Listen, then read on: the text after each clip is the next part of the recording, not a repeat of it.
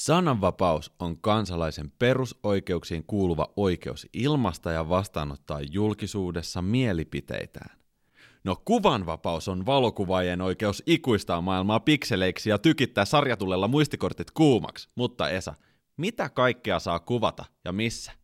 Ei muuta kuin nyt laitetaan jargonipöksyt jalka ja nyt hypätään nimittäin... Syviin vesiin. Kyllä.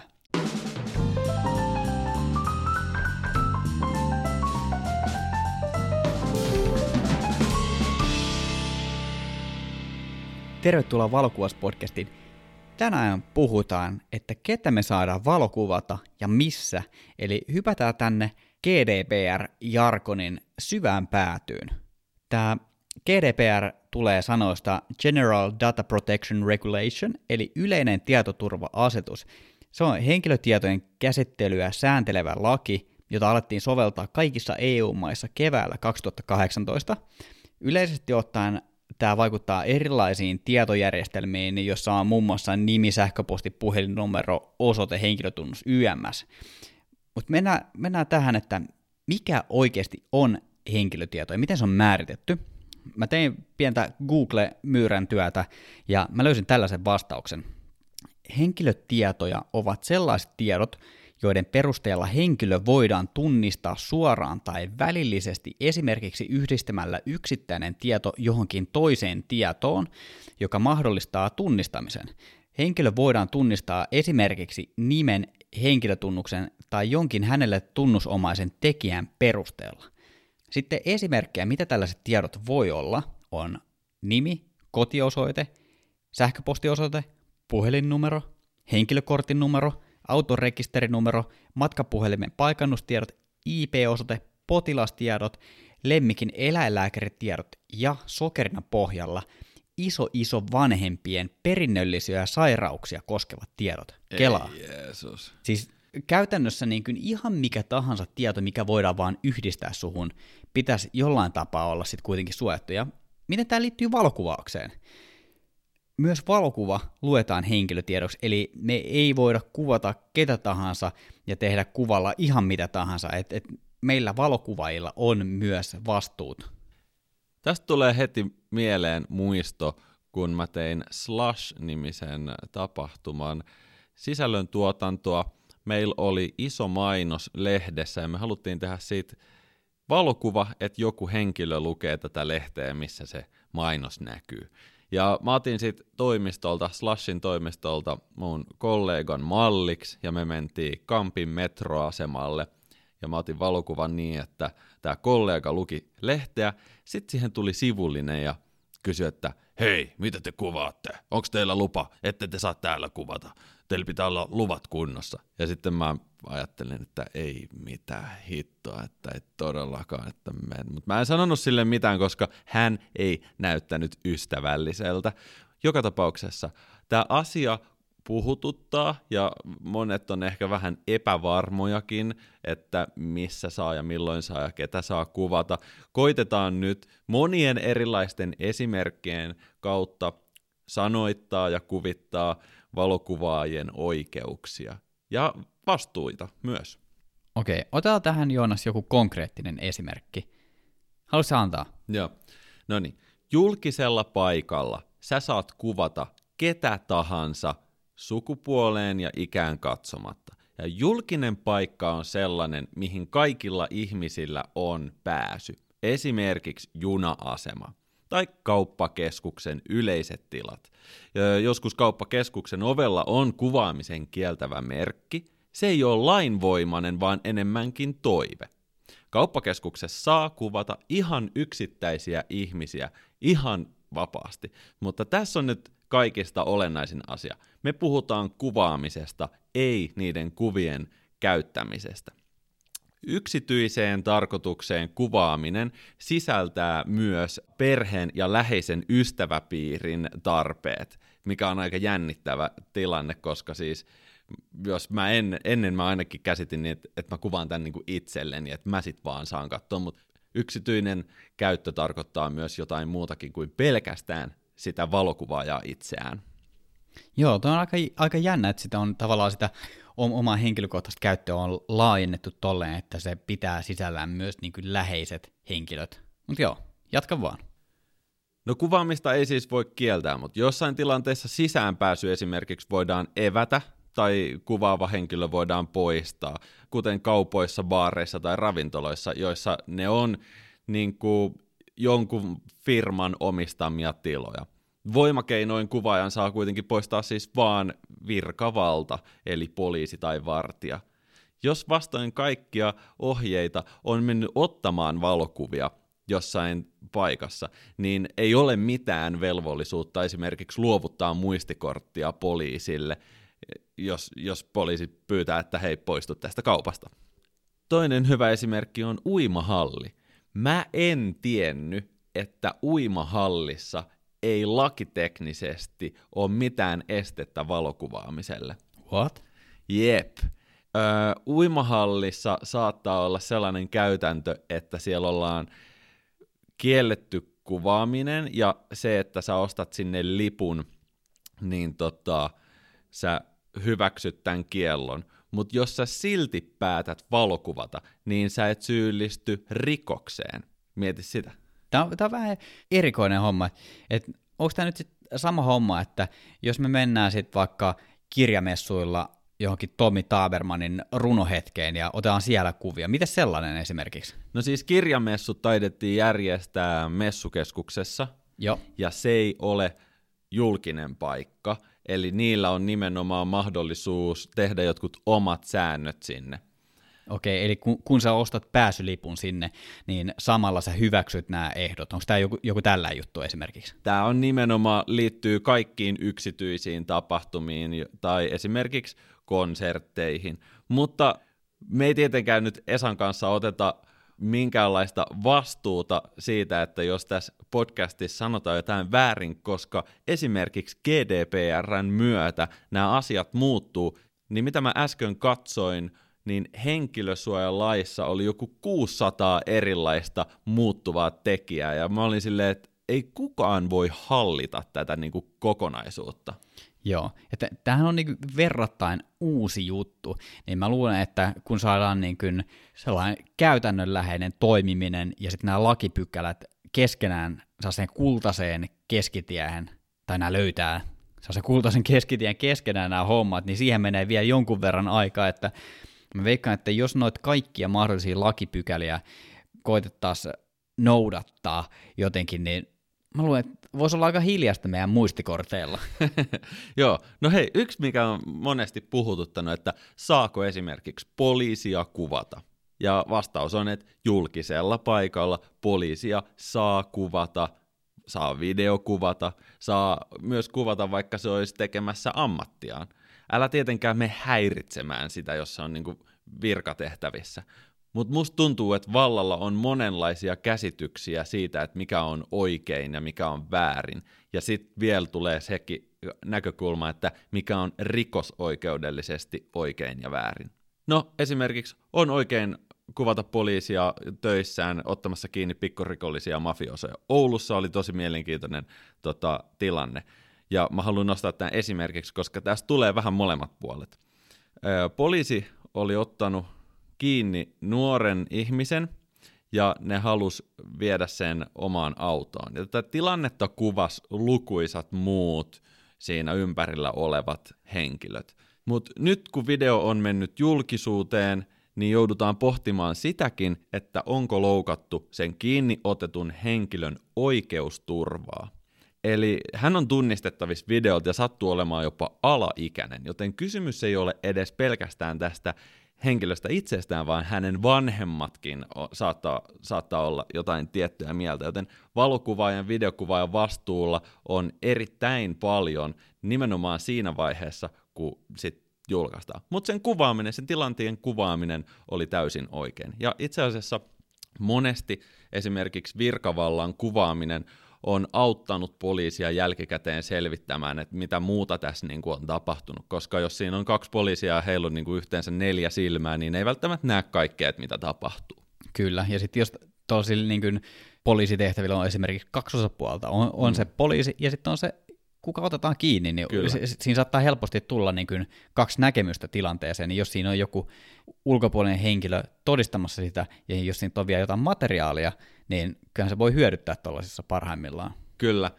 Toinen aika mielenkiintoinen esimerkki, mikä tuli mulle uutena, että autoon sisälle sieltä auton ulkopuolelta saat ihan vapaasti kuvata. Siihen nimenomaan, että esimerkiksi sitä kuskia.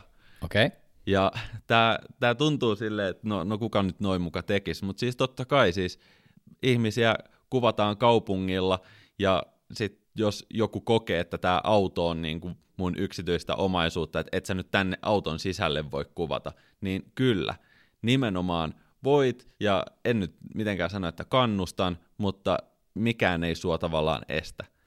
Joo, ja on, on, onhan monilla sitten tässä niin autoissa on näitä dashcameja, että jos, jos sattuu joku kolari, niin sitten se tal- tallentuu videolle. Että onhan näitäkin esimerkiksi, että kai se menee ihan samalla tavalla tuohon kuvaamiseen. Joo, Mit, mitä sä asuntoautot?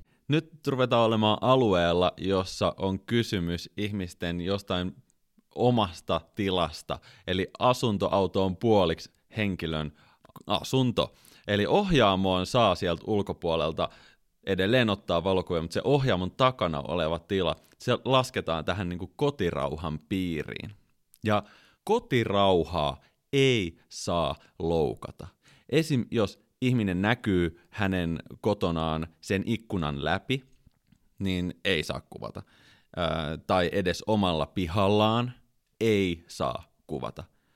Ja hotellihuoneet lasketaan tämmöiseksi ää, pukeutumistilat, pesutilat, saunatilat, yleisöltä suljetut julkisten rakennusten tilat. Eli nyt pitää tehdä selväksi, että on eri asia kuvata siellä Kampin ostoskeskuksen yleisissä tiloissa versus sitten siellä niinku pukukopissa.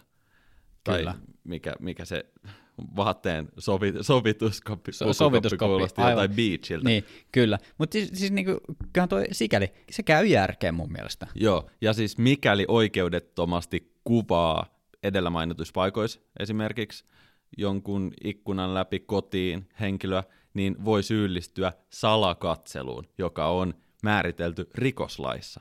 Tässä kannattaa sitten olla aika tarkka. Mutta edelleen ei mitään hätää esimerkiksi beachillä. Ihan täysin vapaasti saat kuvata. Naku beachillä ihan täysin vapaasti saat kuvata.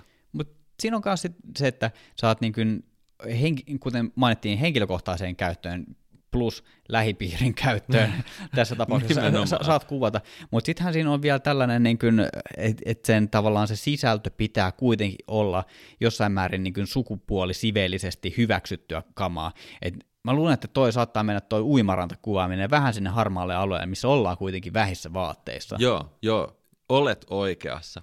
Yksityinen käyttö ja sen myötä myös perheen ja läheisen ystäväpiirin tarpeet, tota, ne ei kuitenkaan pääse kuin koira veräjästä siinä vaiheessa, jos lähdetään kuvaamaan jotain, mikä loukkaa sukupuolisiveellisyyttä. Ja se on toinen asia, joka määritellään rikoslaissa. Eli siinä kannattaa olla varovainen. Kyllä, eli tästä päästään taas tähän, että tämä, tämä ei ole pelkästään se GDPR, vaan tämä on niin, kuin niin monen asian summa ja monen lakipykälän juttu, että kyllä tässä niin kuin pitää oikeasti olla, aika tarkkana, että mitä tässä saa kuvata ja mitä ei saa. Mutta täytyy sanoa, että kyllä mulla tulisi niin kuin, jo niin kuin siinä kohtaa, että jos mä menen jonkun telelinssin kanssa jonnekin rannalle kuvaamaan ventovieraita tai ihmisiä, jos ei se on on joku kaupallinen yhteistyö jonkun uimarannan kanssa tai joku jäätelykioskin kanssa, niin täytyy sanoa, että jäisi kuvaamatta tulee niin lähtökohtaisesti jo. Et, Ja niin kuin mä sanoin, niin monissa äh, sinällään julkisissa paikoissa kuvaaminen voidaan just kieltää sen sisäänpääsyn ehtona. Ja me ollaan kaikki käyty tällaisissa, niin kuin esimerkiksi näyttelyt, äh, konsertit, vaikka just liikuntahallit tai laivaristeilyt oikeasti. Mutta sitten on paikkoja, jossa tämä niinku asia ilmoitetaan selkeästi toisin, kuten kiasma. Okei. Kiasmassa saa ottaa valokuvia omaan käyttöön, ja ne, ne on sanonut, että voit myös ja julkaista kuvia sosiaalisessa mediassa.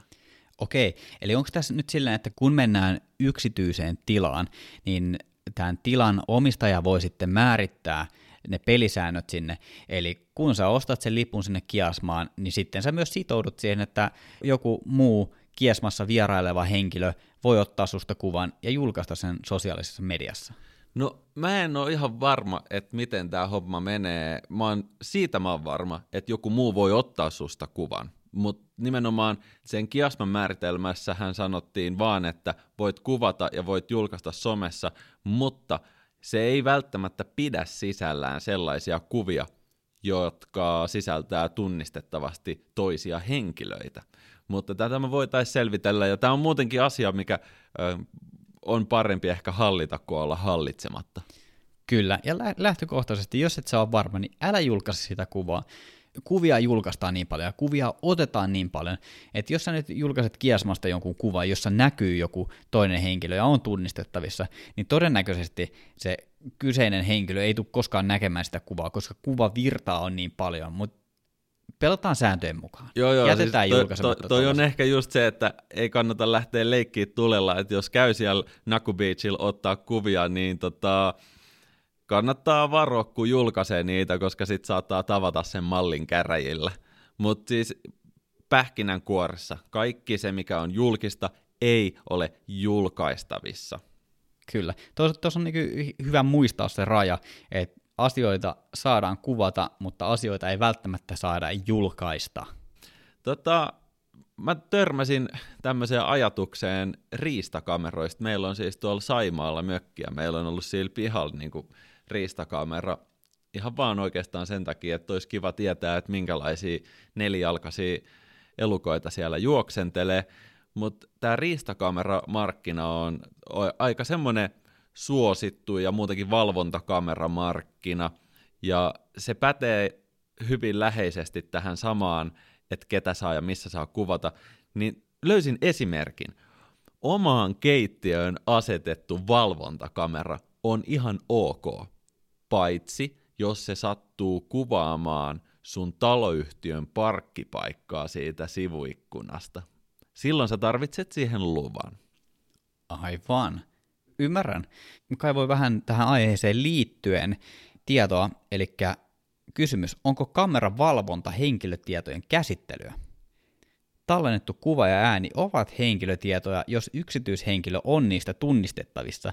Tallentavan kameravalvonnan harjoittaja, esimerkiksi yritys tai viranomainen, käsittelee henkilötietoja kamerajärjestelmän avulla ja on siksi rekisterin pitäjä – Tallenteiden säilytysajalla ei ole vaikutusta. Kameravalvonnan harjoittajaa pidetään rekisterinpitäjänä, vaikka tallenteet säilytettäisiin esimerkiksi vain tunnin ajan. Siis hetkinen.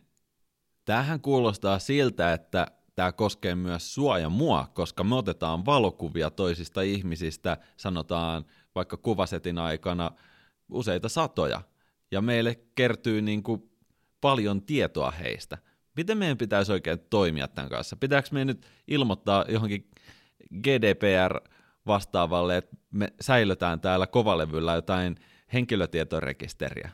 No mitä, mitä valokuvaukseen tulee, niin lähtökohtaisesti se on ehkä asiakkaan kanssa sovittavissa oleva asia.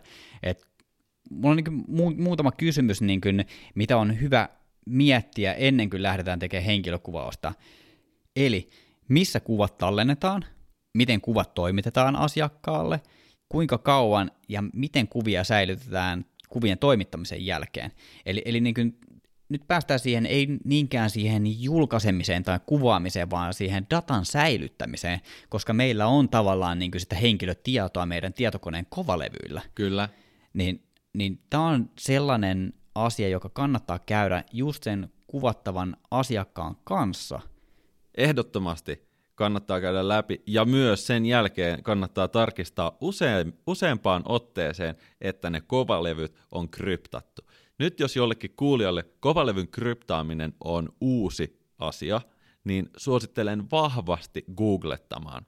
Se tarkoittaa lähinnä sitä, että joka kerta kun kovalevy kytketään tietokoneeseen, niin siltä käyttäjältä pyydetään salasana, jotta sen kovalevyn tiedostot avautuvat luettavaan muotoon tai katseltavaan muotoon. Ja sitten sit on ikävämpi asia, että jos esimerkiksi kamerareppu tai läppärireppu jää jonnekin junaan ja siellä on kovalevy ja siinä ei ole sitä kryptausta, että voi vaan niinku hikikarpalot otsalla miettii, kuinka paljon siellä on ihmisistä kuvia tai, tai yrityssalaisuuksista kuvia tai vastaavia asioita. Semmoisia dokumentteja, jotka ovat äärimmäisen yksityisiä. Öö, ei varsinaisesti liity valokuviin millään tavalla, mutta oli vähän stressaava ja ikävämpi kokemus, kun vastaamolta tuli kiristysmaili, että Joonas, maksapas meille vähän niin kuin bit, bittirahaa, että me ollaan nyt murtauduttu tänne vastaamon palvelimille ja luovutetaan sun henkilötiedot niin kuin eteenpäin ja semmoista kiristysmeininkiä. Tota, he eivät selkeästi olleet pitäneet huolta siitä, että ne henkilötiedot on salasanojen takana kryptattuna. Ja tämä on mun mielestä asia, jonka joka ikinen valokuvaaja voi ottaa itselleen niin kuin tuonne toolboxiin, että käy laittaa salasanat kovalevyille. Vähän ikävämpi asia ehkä muistikorttien kannalta, koska SD tulee ja menee, ja siis siinä vaiheessa, kun se kuva on just napattu, se on siellä kameran sisällä. Mä en ole ihan varma, että kuinka toi niin SD tai jonkun muun muistikortin kryptaaminen onnistuu, että ehkä sekin on vielä tulossa.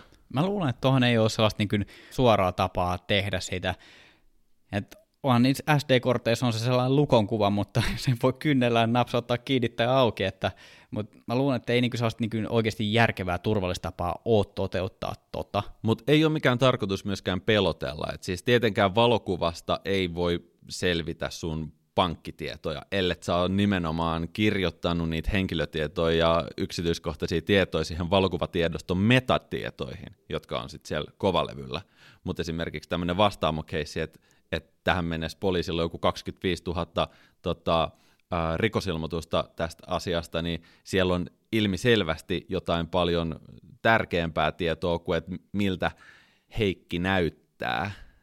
Kyllä, se on paljon yksilöivämpää dataa, ja niin kuin tolleen IT-duunissa päivätöissä olevana, niin tämä on niin kuin ollut alalle tietyllä tapaa aika sellainen worst case scenario esimerkki, että miten voi homma, hommat hoitaa huonosti. Että siellä oli kokonaan se tietokanta, minne ne kaikki on tallennettu, niin ilmeisesti ne on ollut siinä siellä päässä kryptaamatta, niin siellä oli käsittääkseni ollut aikaisemminkin joku tietomurto muutama vuosi sitten, ja siihen ongelmaan ei ollut puututtu millään tapaa, ja sitten se oli tavallaan vaan lakastu maton alle, niin toi on todella huolestuttavaa. Tota, Esa, Tajusitko sä, että sullehan jää siis äänimuodossa ihan järjetön määrä yksityiskohtaista dataa siitä, kun me nauhoitetaan näitä podcasteja, että joista sä oot tavallaan velvollinen, että nämä on niinku salasanojen takana, koska kaikki, mitä ei Spotifyssa julkaista, niin kuitenkin jää sun kovalevyynä. Mm. Joo, sä, sä, oot, sä oot tosta ihan oikeassa. Et kyllähän täällä leikkurin kautta kulkee kaikki tämä data, mikä me äänitetään, niin kaikki ei päädy Spotifyhin, vaan osa on sitä sellaista niin kuin leikkujätettä, joka jää tänne kovalevylle kuitenkin. Ja hyvä, hyvä niin, että on. Mulla on vielä ihan heittää tällainen sivusta yksi pallo tänne kentälle nimeltä esimerkki Terveyskeskus. Tiesitkö Esa, että terveyskeskuksen julkisissa tai näissä yleisissä tiloissa on täysin ok kuvata? Okei, eli ne on julkisia tiloja myös. Kaikilla on niihin pääsy. Ja julkinen tila on, se on mielenkiintoinen konsepti. Mä nimittäin opin just myös, että ö, koulut ovat julkisia tiloja ja jopa luokkahuoneet ovat julkisia tiloja. Jokaisella suomalaisella on oikeus tulla luokkahuoneeseen seuraamaan opetusta, mikä kuulostaa siis, ja, ja nyt jos mä puhun läpi ja päähän, niin onneksi saadaan palautetta paljon ja algoritmit kannustaa meidän podcastia eteenpäin, mutta oikeasti se, että ajatellaan, että kouluihin ei saisi mennä kuvaamaan, niin se ei lakiteknisesti pidä paikkansa, mutta kyllä se kannattaa niin kuin etukäteen sopia aika kohteliaasti, koska kyllä jokainen niin kuin häirikkö sieltä niin kuin aika vauhdilla passitetaan ulos myös. Se on ihan totta. Ja siellä terveyskeskuksessakin, siellä on semmoinen niin kuin tietyn näköinen raja, rajapinta siinä, että mitä saa ja mitä ei kuvata. Esimerkiksi ne lääkäreiden huoneet, ne on niin kuin jonkin asteisen yksilön suojan takana tai kotirauhan takana tai vastaavaa, että niihin ei ole niin kuin mitään asiaa. Kyllä, ja on, on se tietty, että jos sä käyt hoitohenkilökunnan kanssa, on se sitten hoitaja tai lääkäri, niin sä käyt heidän kanssa luottamuksellista keskustelua, niin si- silloin se tila ei ole luonnollisesti sua eikä mua, eikä ketään muutakaan kuin näitä kahta henkilöä varten. Jep. Mä haluaisin nostaa vielä tuon niin kuin tietokoneen kovalevyjen salaamisen esille. Eli sehän ei tarkoita vielä, että sun kovalevy on salattu, jos sulla on salasana siihen. Sulla on käyttäjätunnus ja salasana. Se ei tarkoita vielä, että se on salattu, vaan se pitää erikseen valita. Windows-koneilla se on BitLocker, Maceilla se on FileVault, on tämä niin yleinen kryptaustoiminto, mikä on. Okei, sanos uudestaan. Siis se, että mä asetan salasanan kovalevylle ei riitä, vaan ei. siinä vaiheessa, kun mä rupeen, siinä vaiheessa, kun mä otan sen kovalevyn käyttöön, niin mun pitää silloin valita, että miten ne tiedot sinne kirjoitetaan. Joo, tai se voi laittaa myös myöhemmässä vaiheessa päälle. Okay. Et esi- esimerkiksi, jos sun tietokoneen kovalevy ei ole salattu, niin kun sä menet tonne vessaan, niin mä voin ruuvata ton sun tietokoneen kovalevyn irti ja viedä sen kotiin ja tökätä sen mun omaan tietokoneeseen kiinni, jolloin ne kaikki datat on siellä näkyvillä. Mutta jos se on kryptattu se sun levy, niin se näyttää, että siellä ei ole mitään dataa, vaan ne on piilossa. Ne on tavallaan sen kryptauksen takana silloin. Tämä on, on yksi esimerkki, että jos mä oon kuvauskeikan jälkeen käynyt jossain kahvilassa editoimassa mun kuvia, ja ne on mun tietokoneen kovalevy, mä menen metrolla himaan, mä unohan mun repun sinne, ja joku ottaa ne, niin joku voi niin pistää vasaralla sen mun läppärin palasiksi ja ottaa sen, tai no, ehkä hienovaraisemmin ruuvata sen kannen auki ja ottaa kovalevyn ja tykätä se johonkin oma, omaan tietokoneeseen kiinni ja katsoa, että pääseekö sen käsiksi sinne dataan. Joo. Ja mun mielestä tämä on niin tärkeä topikki valokuvaajalle, että otetaan niin ihan ääripään esimerkki. Puhutaan huomenlahjakuvauksesta. Mistä? Huomenlahjakuvauksesta. Huomenlahjakuvauksesta. Kyllä. Eli, eli Tarkoittaa? O, o, voi olla osana hääkuvausta, että kuvataan morsianta vähissä vaatteissa, ehkä alasti, joka tulee tälle puolisolle. Tai sulhasta. Niin. Vai onko se yleisesti morsian? No eh, ehkä yleisimmin niin morsianta, mutta kai se toimii molempiin suuntiin. Onko tämä niin, että morsian antaa lahjan sulhaselle? Kyllä, jos, jos hän antaa itsestään vähäpukeisia, ehkä erottisävyisiä tai sensuelleja, tällaisia niin kuitenkin, saat ehkä kiinni ajatuksesta, Joo. tällaisia kuvia lahjaksi. Joo. Ja tämä voi olla sitten tälle kuvattavalle henkilölle tosi iso kynnys. Kyllä. Et moni tavan tallaiset, ketkä menee naimisiin, ei välttämättä ole mitään huippumalleja, ketkä on tottunut olemaan paljon kameran edessä, puhumattakaan siitä, että ollaan vähissä vaatteissa tai jopa alasti kameran edessä, Joo. niin silloin valokuvaajalla on aivan suunnaton vastuu ansaita sen henkilön luottamus. Jos sä tulet mulle kuvattavaksi, niin sun täytyy tuntea olo turvalliseksi ja luottaa siihen, että mä hoidan mun päässä kaikki kondikseen. Ensinnäkin se kuvaustilanne, se voi olla vaikea ja jännittävä, puhumattakaan siitä, että jos mulle käykin, että mä menen johonkin kahvilaan editoimaan niitä kuvia, jota mä en todellakaan aio tehdä, ja unohdan mun kamerarepun metroon, ja sitten joku saa ne kuvat käsiinsä. Niinpä. Niin tämän tärkeyttä ei voi mun mielestä niin vähätellä. Ei missään nimessä. Haluan korostaa edelleen, Joo. että kryptatkaa teidän kovalevyt. Mä olin tehnyt päivätöissä IT-puolella näitä hommia, ja isossa maailmassa, jos tulee tällainen tapaus, että vaikka sä oot työmatkalla, ja sä unohdat sitten junaan tai lentokentälle tai hotellihuoneeseen sun työläppärin, missä on, puhutaan asiakasdataa, sitten voi olla niin kuin satojen tuhansien tai miljoonien eurojen yhteistyödiilejä asiakkaiden kanssa, mm. ja jos se asiakasdata vaarantuu siinä, niin siinä voi olla todella kovat seuraamukset, että monet asiakkaat voi vaatia, että toimitaan tietynlaisten tietoturvastandardien mukaisesti, jolloin pitää olla prosessit kunnossa. Totta kai sen levyn salaamisen suhteen, kuin, niin kuin yleisten tietoturvakäytäntöjen puolesta, että, että niitä pitää noudattaa tarkasti. Eikä tämän tietenkään tarvi olla niin, kuin niin heavy, jos puhutaan, sanotaan niin kuin satunnaisesta valokuvaista tai edes valokuvausammattilaisesta, mutta nykypäivän niin kuin esimerkiksi ohjelmistot on tehty tosi edullisiksi ja helppokäyttöisiksi, jotta tämmöisiä kryptauksia tai salauksia voi tehdä. Ei se, se ei ole mitään salatiedettä enää. Juurikin näin. No niin, mutta me, ollaanko me nyt opittu suurin piirtein jotain, että ketä saa kuvata ja missä? Kyllä. Mä haluan linjata tähän loppuun vielä, että niin kuin vanhalla kunnolla countryside sensillä, eli maalaisjärjellä on niin kuin tosi iso merkitys, että mietitään uudestaan vielä, että jos tulee sellainen fiilis, että saanko mä kuvata täällä vai en. Ja viiden tähden vinkki, jonka sä itsekin kerroit tuossa edellisessä jaksossa, kun käy kysymässä sieltä kuvattavalta kohteelta luvan, niin kyllä sen useimmiten saa, ja todennäköistä on, että siitä kuvasta tulee myös parempi, kun sä saat siihen tavallaan sen yhteyden siihen malliin, ettei se ole täysin salakuvaamista. Juuri näin, että se on, se on paljon helpompi käydä kysymässä, kun jäädä sitten jälkikäteen miettimään tai pahimmassa tapauksessa katua sitä, että tulipa julkaistu tämä kuva ja niin. sitten seuraukset tulee perässä. Kyllä.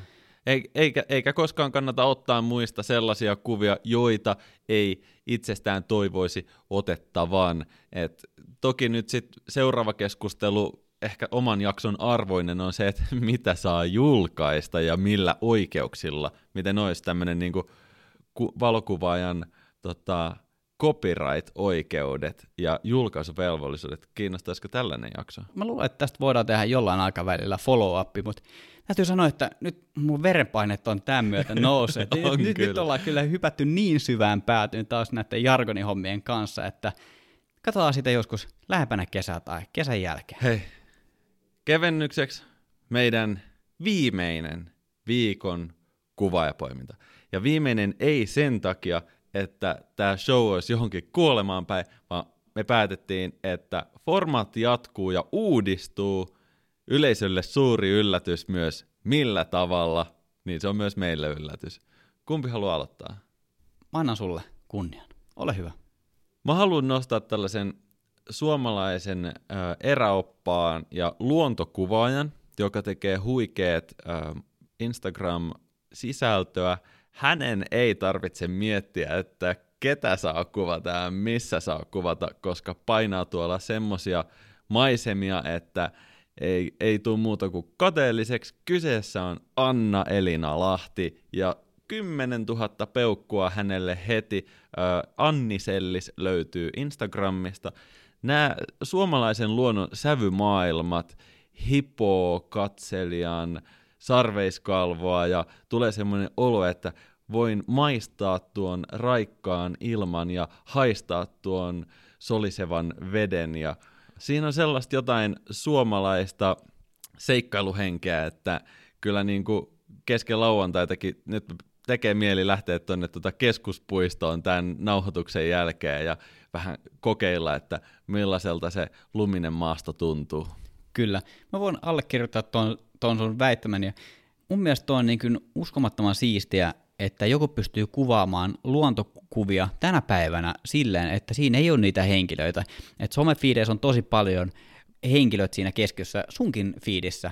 Lähes aina. Kyllä. Kyllä. Ni, niin tavallaan mä tykkään tuoda kuviin itse tarinankerronnallisuutta ja nostaa sitä niin kuin eri tavalla tavallaan siihen jalustalle niiden henkilöiden kautta. Joo. Mutta tuolla tilillä ei ole mitään henkilöitä, mutta ne, ne ei häviä niin kuin millekään muille kuville mun mielestä. Niin kuin, ei, niin kuin, ei piirun verta, vaan ei ne on niin ihan timanttisia. Juuri näin. Jos sä osaat ottaa luontokuvia, niin ei sinne tarvita sitä ihmistä seisomaan sinne luonnon keskelle. Mutta joo, mä lähden nyt tähän viikon kuvaajapoiminnan ankkuriosuudelle toisaalta siis viimeistä kertaa. Mä tykkään vetää kotiin päin. Anna mennä. Se on tullut selväksi monta kertaa tämän podcastin aikana. Meillä vieraana ollut kuvaaja alkuaikoina, Olli Sorvari, löyt, Oi, löytyy hienoa. Instasta OOS-photography. Ja mä, mä voin niin hehkuttaa Ollia enempää. Siis ihan uskomattoman lahjakas kuvaaja. Teknisesti, sisällöllisesti, kaikin puolin. Siis Olli on oikeasti, mä sanon, saa ottaa talteen. Mun mielestä Olli on jopa maailman mittapuulla siinä, mitä hän tekee. Hän on paras. Wow. Mutta siis ei, ei tässä niinku ole kahta sanaa, kun avaa OOS-fotografitilin Instagramissa, että kyllä tämä äijä niinku tietää, mitä se tekee.